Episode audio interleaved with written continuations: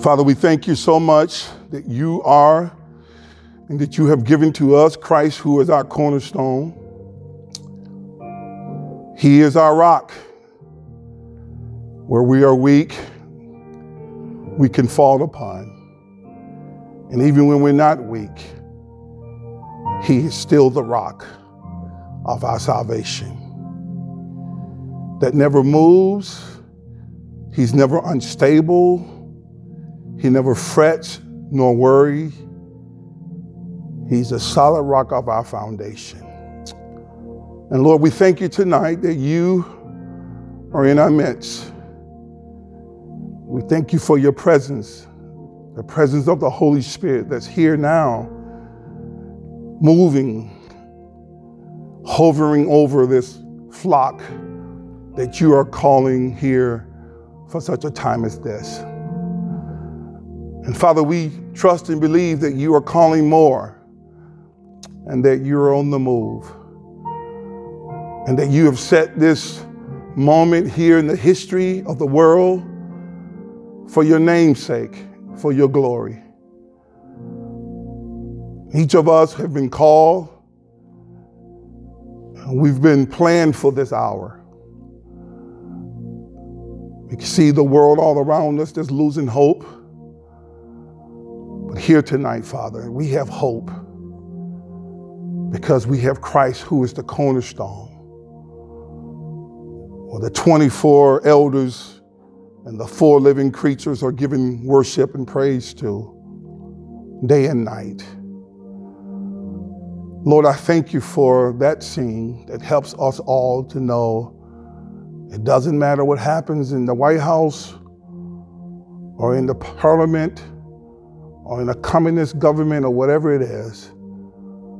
But our King and our Lord, who is the cornerstone, sits on the throne. And there is no worry. There is no anxiety. There is no up and down. There is no fickleness.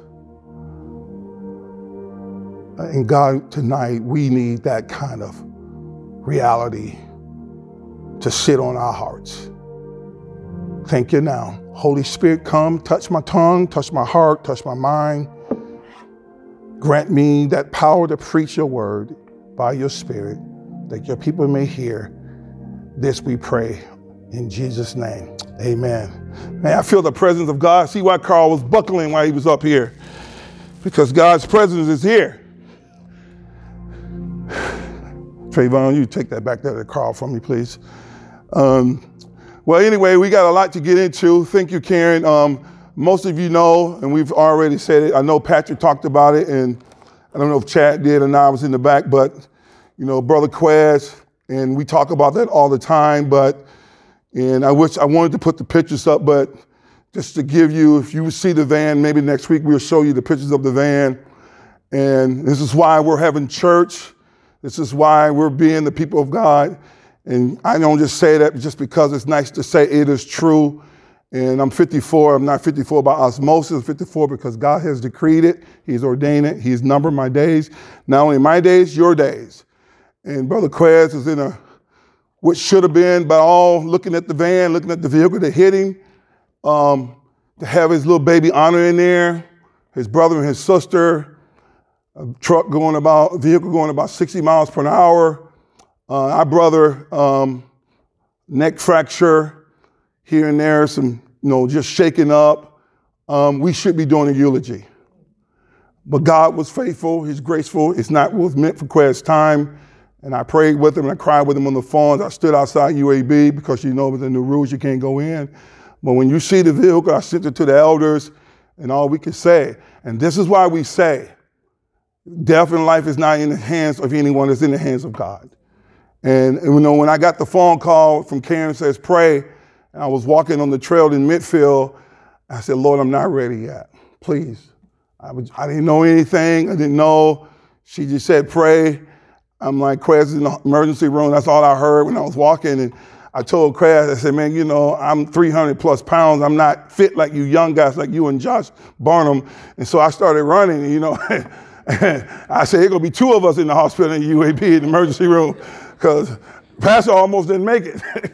but, but I was running from, you know, as a pastor, I said, I got to get to the hospital. You know, I was, folks was looking at me, I was sweating, and, but I'm here. So it wasn't my time yet.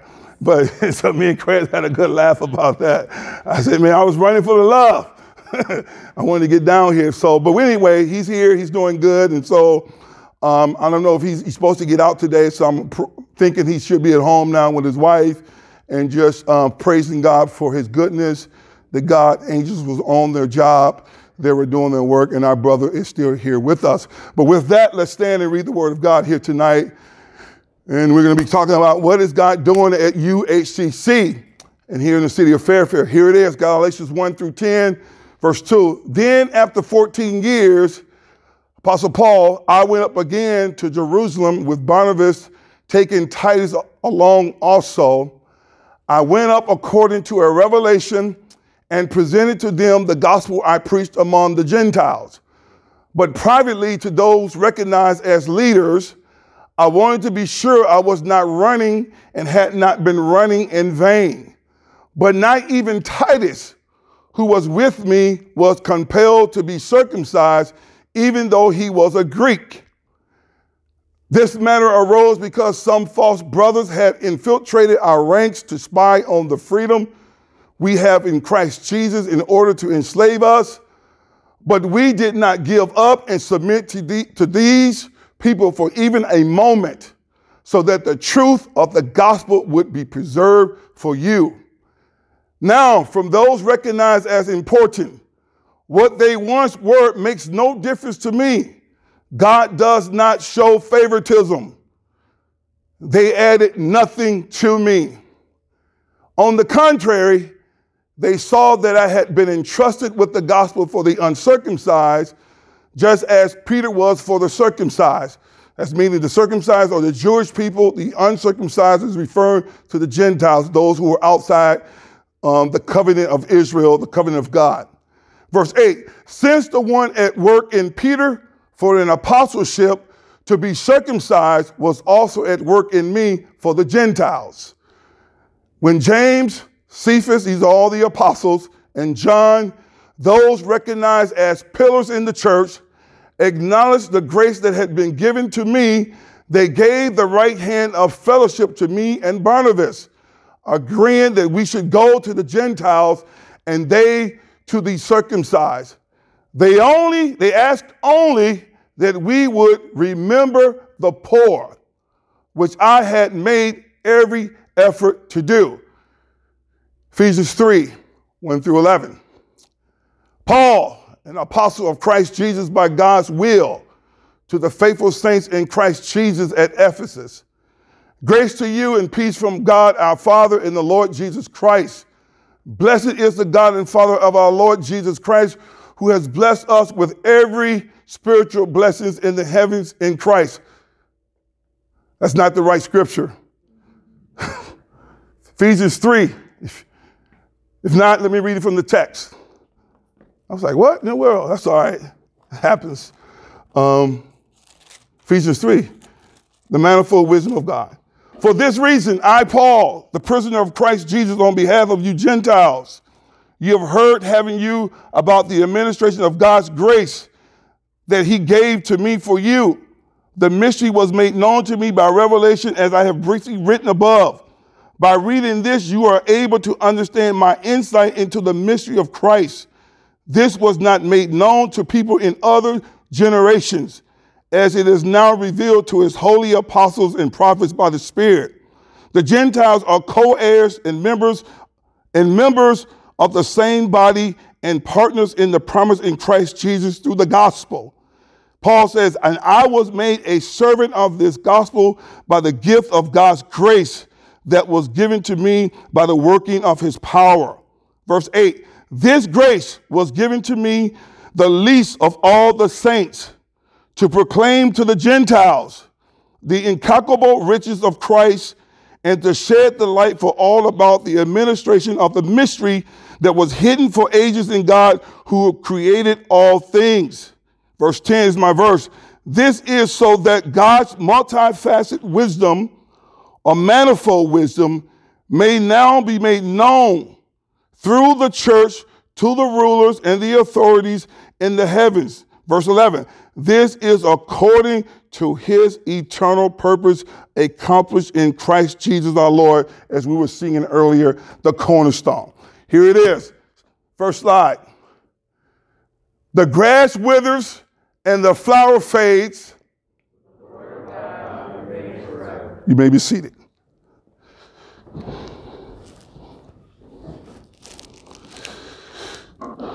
Psalms 33 11 says that the counsel of the Lord stands forever. His plans, his purpose, and the plans of his heart from generation to generation. This means that God's purposes and God's plans are always being worked out in every generation. That he has his servants, his people born at the right time to carry out those plans and his purposes in that particular generation. You ever ask yourself why it wasn't you wasn't born in the time of the Civil War or the time of Abraham Lincoln or in the time of Moses? What would your life have been? No iPhone, no Android. Some of y'all saying, man, I praise the time that God brought me in. That you could get to wear Jordans. Moses didn't have no Jordans. They was walking around, they had, they had on some sandals out in the middle of the desert. But God's purposes and his plans are still being worked out in every generation. Earlier this week, I had to do a devotion for Lifeline Children's Services. Most of you know, I've talked about it, that I am on their, on their board, um, their international board, or whatever they call it, their nation, national board. I don't know, I'm the first African American, what it is. I think I am, but I'm not for sure. I know I'm something. I don't know what it is, but I'm on that board. And I had to do a devotion this week, um, last week, Monday, um, to Lifeline. And there was a lot of people on Zoom um, celebrating Dr. King's um, birthday and holiday.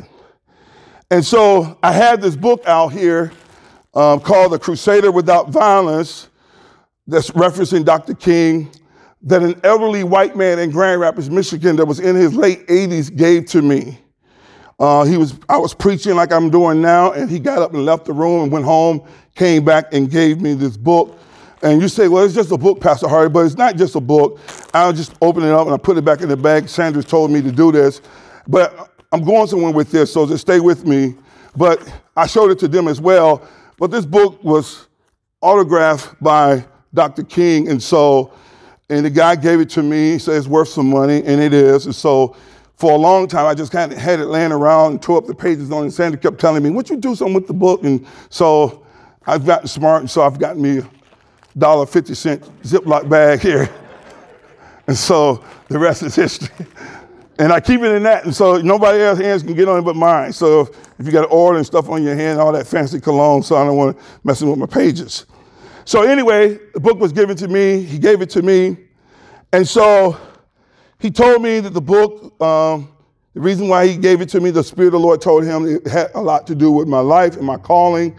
I was early in my ministry, but he said this book would always remind me of somewhat of the calling that God had placed on my life. And so, as I thought and prayed about, about why this man had given me this book, as I reflected on the life of Dr. King and his life, I don't know if many of you know this, but Dr. King last march that he did that was in Memphis was the march was called the Poor People's Campaign. That was his last march that he did before he was killed. And so that really jumped out at me and really hit me, my heart, in a different way. And so as I was doing the devotion and talking, um, should I say, the Lord really just showed up on the devotion. Um, I told Dion, you know, I don't know, I started crying and, and we're on Zoom and I hate doing Zoom and man, it turned into a crybaby Zoom and it was just, Spirit of the Lord was really just talking through the message and the devotion that the Lord had really laid on my heart. But later on in the week, on Tuesday, I was in attendance at Lifeline again, as they gave the numbers on how many children here in that state of Alabama who are currently in the foster care system. And as I heard the overwhelming numbers as they pleaded with pastors and church leaders to get their people involved with orphan care, I was reminded from the scripture from James 1:27 that says that true religion that is pure and undefiled before God the Father is this to visit the orphans and widows in their affliction and to keep oneself unstained from the world. So I was sitting there. I was one of the few only black pastors in the room. There was another one. There's two of us out of about 50 people, two African American clergy. As I was sitting there, and the scripture came to my mind as they gave the numbers on the foster care in the state, and to say the least, it was heartbreaking to see um, the amount of children who are in foster care. And I asked them to give me the particular numbers that are addressing African Americans, and they're working on it. And I said, Well, the lady is over, and I was talking to her. I said, Well, I said, I know you're looking up the numbers from the state, you want to be exact. I said, Tell me, is it bad or good? She said, Pastor, it's bad. And so my heart was broken all the more. But more than that, I have been reflecting for a while now, this beginning of the year, last year, on why God at this time is granting enormous resources for this building across the street and for Urban Hope Development, which I sit on the board with my wife as being the executive director. And the Lord is bringing resources. And I've been in ministry for a while. And so I'm reflecting why are these resources coming?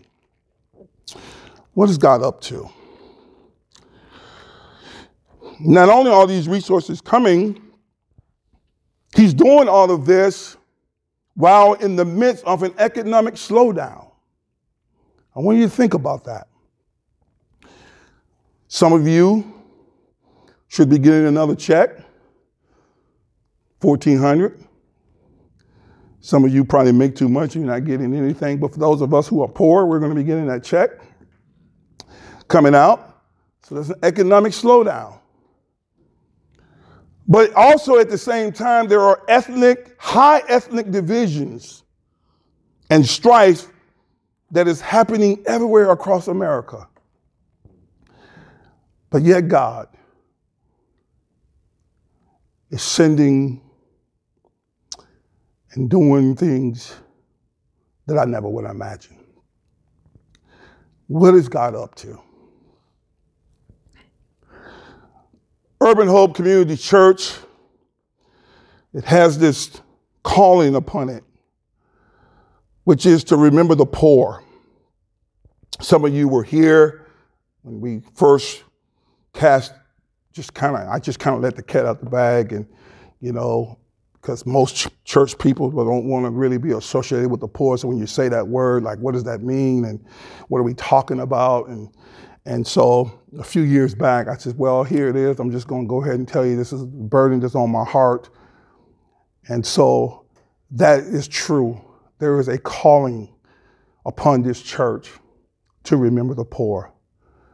By doing the hard work of discipleship and doing this work through a biblical expression called the manifold wisdom of God, which I will explain later. Both of these um, endeavors come directly out of a genuine, authentic expression and fruit of the gospel. A love for the poor and the ability to do work and church work in this short life that we've been given through a multi ethnic, diverse expression. Where many are pulling away, God is drawing people to us. As you can look around the room, we never put it out, we just preach. But God has made it clear this is something He wants to be done at this appointed time here in the history of the world, especially here for Birmingham for his glory. So both of these expressions, love for the poor and living out a, a unified across ethnic lines is a fruit of the gospel. But I want to get into the first part from Galatians, and Carl, you can put Galatians back up. And just to give you the background, I'm not trying to dig into it too deep, but anyhow, this is just Paul is giving his account when he's in Jerusalem and he's been called to the Gentiles and he's with all the other apostles, those who saw Jesus, they walked with Jesus. Like us, we have never seen Jesus' eyes, we've never seen his face, so we have to try to imagine what he looks like. They saw him, they walked with him, they ate with him. They were not men that did not see Jesus. They knew Jesus, they saw what he did, they saw the miracles, and all of the above. And Paul says they're gathering in Jerusalem. You read that in Acts chapter 15 of that meeting, and they're discussing what they should do with the Gentiles. Should they add to the Gentiles some of the traditions that the Jews had, or should the Gentiles just uh, do what they end up telling them, which is to fear God, keep his word, and all of the above? And so Paul is kind of giving this account. And so as he's being given the right hand of fellowship to go to the Gentiles, Peter's going to the Jews, and they tell Paul, that come to the end of this meeting. These are the apostles. These are not Johnny come lately to Christianity. These are the men who saw him. We talk about him who sits on the throne. They saw that one. They ate with him. They walked with him. They heard him. They heard his words. They saw him weep in the garden. They, they saw him be crucified. And then they saw him with their own eyes come back from the grave with holes in his hands and said, It is I. They saw him. So I want you to get this scene. Man, I can feel God's love already. So this here's here's here are these great men of God. These, these men they, they, they're, they're laying down scripture for us to read here today. So they're in prayer and fasting, making sure that whatever they say that is not misconstrued.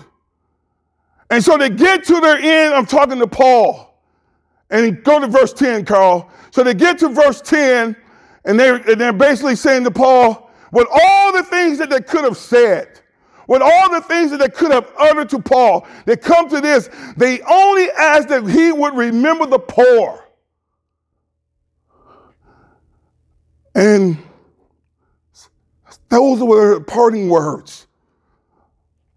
We only ask Paul, in all you're going to the Gentiles, that you don't forget about and make your ministry about those at the top of the food chain. That you don't forget about the orphans and the widows and the little ones and the uneducated ones. That you don't walk past them, Paul. That you don't forget them. That you don't bypass them, Paul. And Paul's response to them is just overwhelming. He says, Thank you guys for admonishing me to do that. But Paul says, but that was the very thing um, I made every effort to do here in the CSB, but I like what it says in the ESV. It says that I was very eager to do. The Greek word there, eager, is spoudazo. Paul says, I'm enthusiastically overwhelmed to work and to do ministry to the poor. It's at the top of my list. It's not at the bottom of my list, it's at the top. So I have here in my notes why is Paul so eager? Why is he so enthusiastically this man who writes most of the New Testament books that we read, that we study and, and digest and read in the morning for men's Bible study? Why is this a great apostle so eager to go and to do ministry to the poor. Could I add that? And, and because he's so eager, and why are we not as eager as he is or he was? And I think Apostle Paul would say to us and The scripture by the Spirit of God would say to us that if we understand the heart of the gospel, this is what I think. I said, you know, I'm gonna be honest with you, I'm being very vulnerable. You know, there's some things that have come out about Dr. King, and I think it's where I started crying on. And and I don't like it. Be honest with you. King was my hero. I don't like it. I don't like it that he did it, or they said he did it. So I've been a little ashamed of the book. But I think what happened on Monday is just diving into text. I said, I, I see and hear what they say he did, and I don't know because I'm not God. But I know what I did see that he did do. That he gave his life and he came. He had a PhD. He didn't walk around with his nose stuck up in the air. And somehow he made his way down the Selma to poor people like my parents who couldn't know their right hand from their left hand. He tried to help the poorest of the poorest. And while universities and schools offered him all kinds of jobs, and he gave his, his, his Nobel Peace Prize money away, and you, most of you don't know he died a broke man. He wasn't a multimillionaire. So I don't know anything else. I know this, what I can see and read, that he was, he was eagerly trying to help the poor among us. I don't know anything. I know that. So I asked myself, I said, what was maybe Dr. King, and maybe he was weak here, but he was strong here. And maybe he understood this that, he, that there's something about this Christ, this one who sits on the throne. And the apostles, they sat with him, they ate with him, and they says, Paul, with all that you're doing and all of what you and Barnabas do, don't forget to remember the poor. And you have to ask the question, why did they bring up that one? Because I think it's easy. It's easy in this Christianity, brothers and sisters. It's easy. We don't even know it. It is so easy in a world that looks for the high ones who sits at the top. It's easy to forget about those that we cannot see. It's easy. And so the apostle said, Paul, while you're going, don't forget about the poor. Don't forget about those in the Roman Empire. And Paul says, that which I was eager to do. And I think that comes out of, when I say this comes out of the gospel. Um, you know, when we hear the word poor, we, we think we think materialistically. Uh, that's some of it, but that's different. It's it encompasses more than that.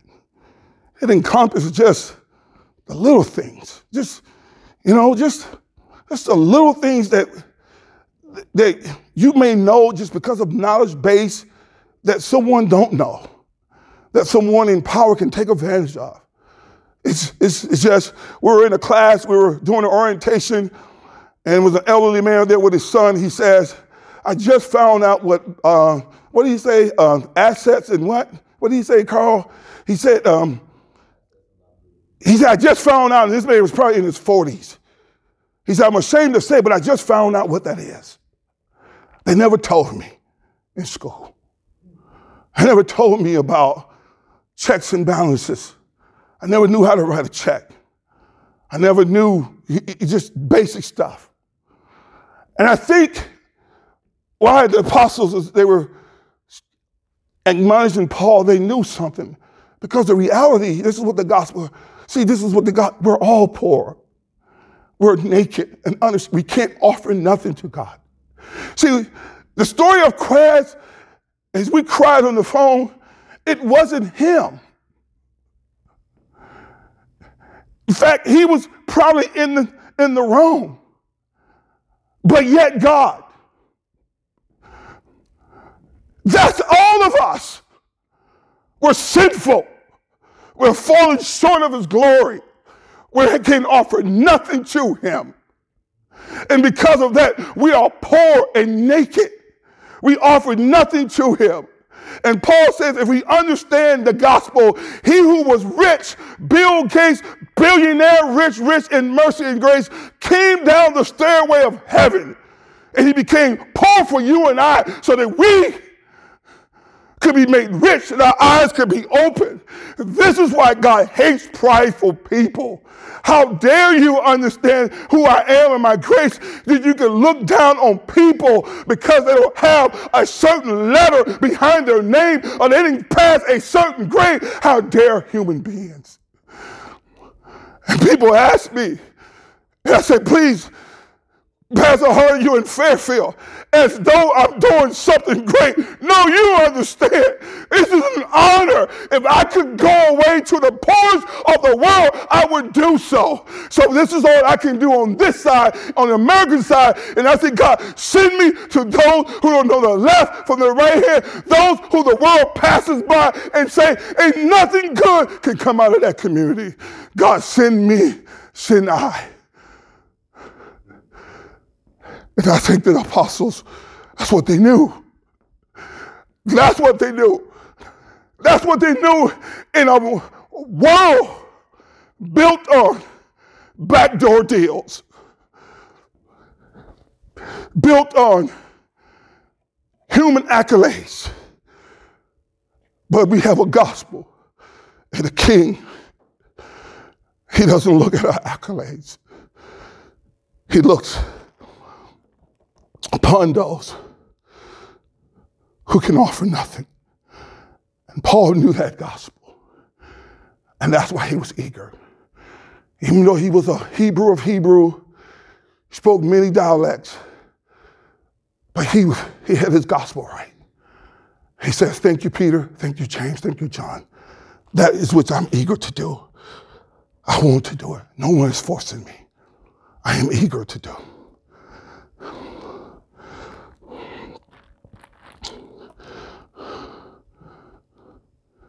Why the manifold wisdom of God at this time in the history of the church here in America? Why is that so needed now? Um, why is that? Because the essence of the gospel is under attack. And I mean by essence, the it's cutting the heart out. It's under attack. As it relates to God being able to bring peace and unity among ethnic people groups who were enemies and seen as enemies in the present, especially the black American and white American narrative here in America. And uh, I'm just a kid from Sardis. And um, Sandra can tell you, I got an invite to speak at a conference, and I got it in a text. I started shouting. I was like, man, I don't even, I mean, so I'm supposed to be in Israel, so I'm hoping I can be in Israel so I don't have to even think about it. And, but, and I got the text, and I was like, no, don't want to do that. And it's just all these PhDs guys and Harry Reeder, and I was, they want me to be one of the keynote speakers. And I just like, I don't want to do that. And I started hollering Sanders, like, who, what are you talking about? And I showed her who it was, and she was like, you know, well, we might not be here, so we have to play it out. But, but in the midst of all of this, and I don't know a whole lot, but one thing along the way, and it's one of the things the man said, and so the king, and you, we all know what he taught and preached, and I have a dream, and I see um, kids from the mountains of oh, Chattanooga and all of that, and, and black little kids hanging out together and, and all of that. And, and so King is, he was a great orator, and we know that. And, and so, and the man said, God said, He's just put this thing on you. And I didn't quite understand at the time. And, and so I'm growing in it. But, and so certain things do hit me in, in a way they probably would most. It just kind of go over your head. So, and this is one of them. It just kind of hits me, the poorness. And so, uh, yesterday, a dear pastor friend, a peer of mine on, on a Facebook Live, I'm not going to mention his name, some of y'all know who he is, in Ephesians 2, uh, he said um, in his Facebook Live that we need PhDs, sociologists, and psychologists to help us to be one because I guess um, my, our king is, I don't know if, I don't know if he's just not reading Revelation 4 and 5 like the way I see it or Revelation 1. I don't know if he understands that supremacy of Jesus and, and his mightiness. And I think that's a little slap in the face. I think that's a little slap in the face to say that Jesus, he, he needs some sociologists who have to go to a university to learn how to take me and Chad and make us one. I just, I just don't think that's, I don't think that's fair to Jesus. And this person has a lot of clout, a lot of church. You know, he's got the name and the letters behind the name and all of that. And I don't, I don't think when I read Ephesians 3, as I just read to you, when we read Ephesians 3 and we see that God's intent at verse 10 that it was through the church that he would display the power of the gospel of his electing grace through the local church, through the church, the world, the theater of God before the world. And that's because of the grace of God in saving people from every tongue and tribe and calling them into the ecclesia called the church. And in that, that power of grace, that grace that Paul refers to in 2 Corinthians chapter 9. He who was rich became poor. That grace that was lavished upon us.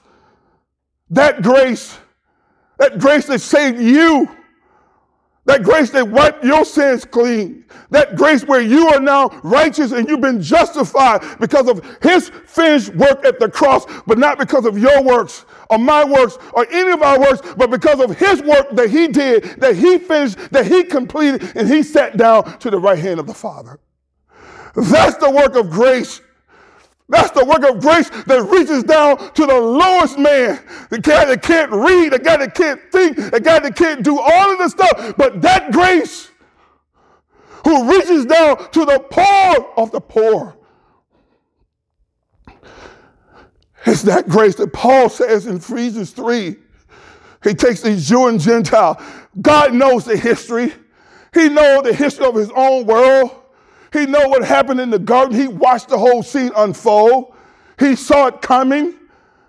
He didn't intervene, he didn't stop, but he did more. He came to rescue. And it's that grace, that powerful grace, and what God is doing, and what God is doing at Urban Hope, and what God is doing, what He's been wanting to do for a long time, and He's doing it. And he's not doing it like a flash in the pan. He's thoroughly doing it. He's doing it slow. He didn't let the building come in the first year, but he waited and he pressed and he made sure there would be no more outs and left. There would just be him and him glorified. It wouldn't be no us. It would be him and his glory and his anointing and his goodness. And that he would draw on a Sunday night at 6 p.m. people from all over the city. So he would show in a city where at one time it would be true, it was an ethnic divided city. But God says, I'm to show. I want to show. And God said He's been working. And I'm saying, God, that's why I read Revelation 4 and 5 every day. Because here's what I'm saying I hear you, but I'm trying to hear Him on that throne. I'm hearing Him with them 24 elders who are saying over and over again, King of glory, Worthy are you of the Lamb who's on the throne. And I can't hear all of the unbelief and all of the doubt. I tell you, brothers and sisters, it's going to get stronger and stronger. But if we keep our eyes on Him and we focus on Him and we look around and we say, look at what God is doing, and we don't look to what people are saying out in the world, we look at what Jesus has said in His Word that He would do this and that He would do a manifold wisdom of God before the powers and the rulers and the authorities in the heavenly places for his glory. That's what God is up to. That's what God is doing. God is bringing people who said they don't like poor people. And I said, God, I used to believe that. I don't no more because I'm seeing it with my eyes. And I'm talking to him. And I'm asking God to come and so, with this, we're going to turn into a prayer movement right now. So we're going to pray for five things or four things I got on my list. And then we're going to be out and we're going to go downstairs. First thing we're going to pray for, uh, Trayvon, is that we're meeting with the young football players. As Noah, he went met with them. We just resumed because of COVID. 30, 40 guys. I said, Noah, how many of you think got fathers in the home and with them? He said, maybe two. And so I said, God, I've been talking to the principal. A lot of the kids are dropping out. We're doing our Jobs for Life program. We're trying to get them. And I went up there on Friday and I saw two or three young men. And he said, I'm, I said, I'm going to call. I got his number. I'm going to call him tomorrow and just try to give him a bunch of the friends. And yes, they are the hopeless of the hopeless. And I saw him in the hallway. And a couple of the teachers said, I don't know about that one, Pastor. I said, I said, Lord, this is where I need you to show up, Jesus. Because I know, I said, God, you can't tell me in the word no more.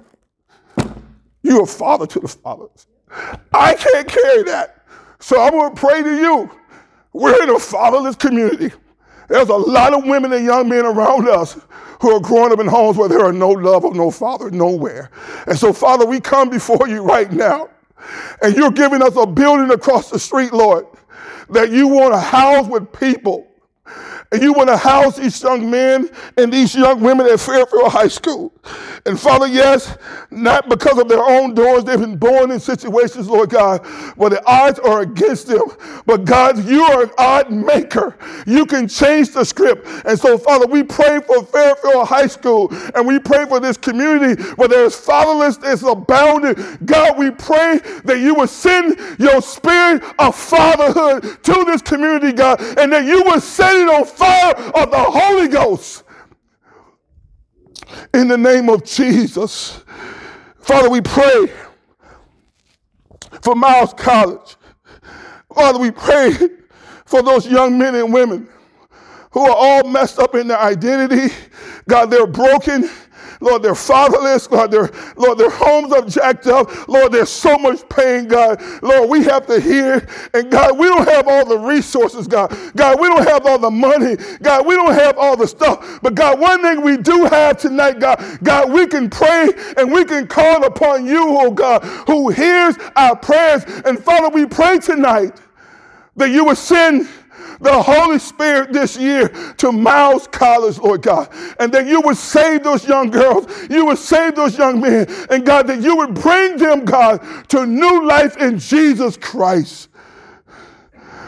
And Lord, we pray for families count, for the parents who have lost their children to the state of Alabama because of their homes that are so in disarray. There's so much poverty. There's so much brokenness. There's so much abandonment. Lord, it's beyond what one church or what one person can do. Lord, we need your spirit to come. And so, Lord, as you grant this building to us, and as these parents come, Lord God, many of them will be single moms, Lord. And God, they don't know the right from the left. God, they don't know what we know about who you are. Their trust is not there yet. But Lord, you pray tonight, God, that you would raise up us in this room, God, that we would be kind, that we would be sweet, God, that we would have the same heart that Apostle Paul and the apostles had, God, that we would have a heart, God, that would be kind and soft, God, towards those, oh God, who, who don't just don't know the very basic things, Lord. And God, as we as we bring them into the building, Lord, maybe even on a Sunday night where we feed them, and we teach them biblical curriculum on, on parenting, Lord God.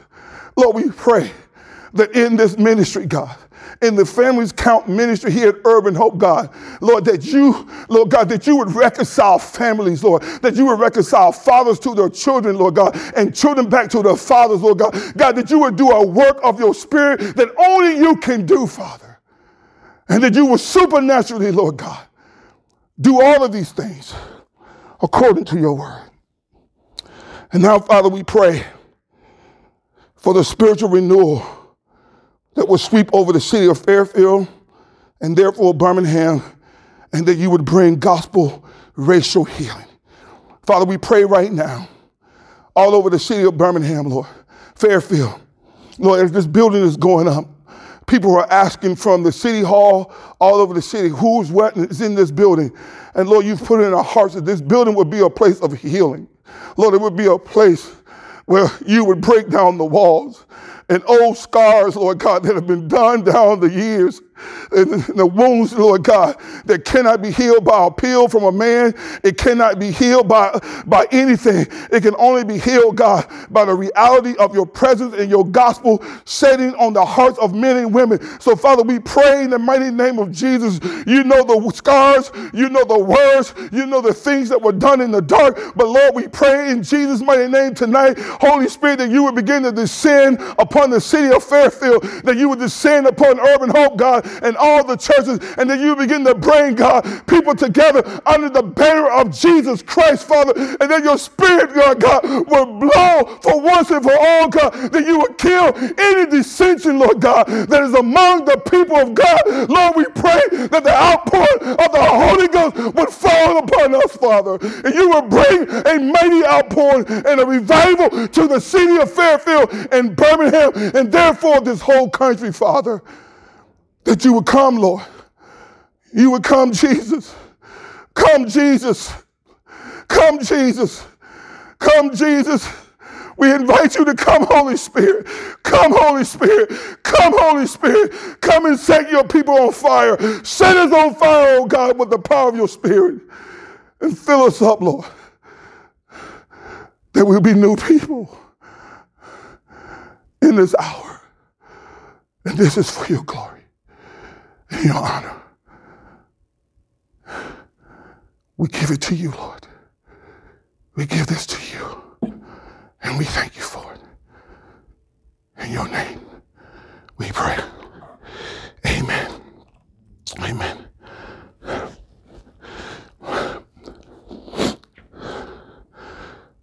Amen.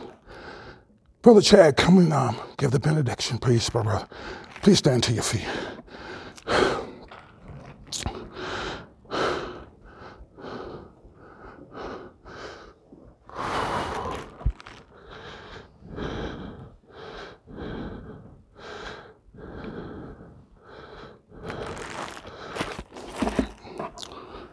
Down this good one,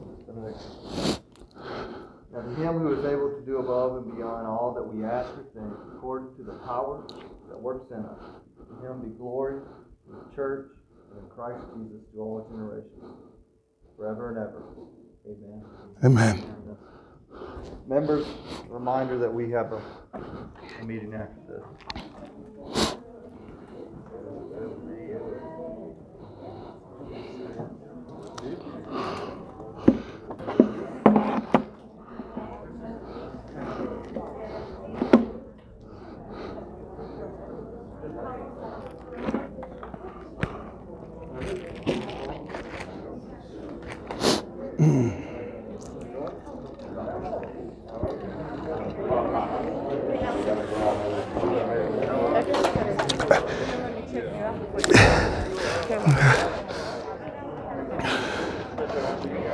Was a thread or something? Uh, okay. I, you can hardly see that. That's light. That's okay. Good eyes, though.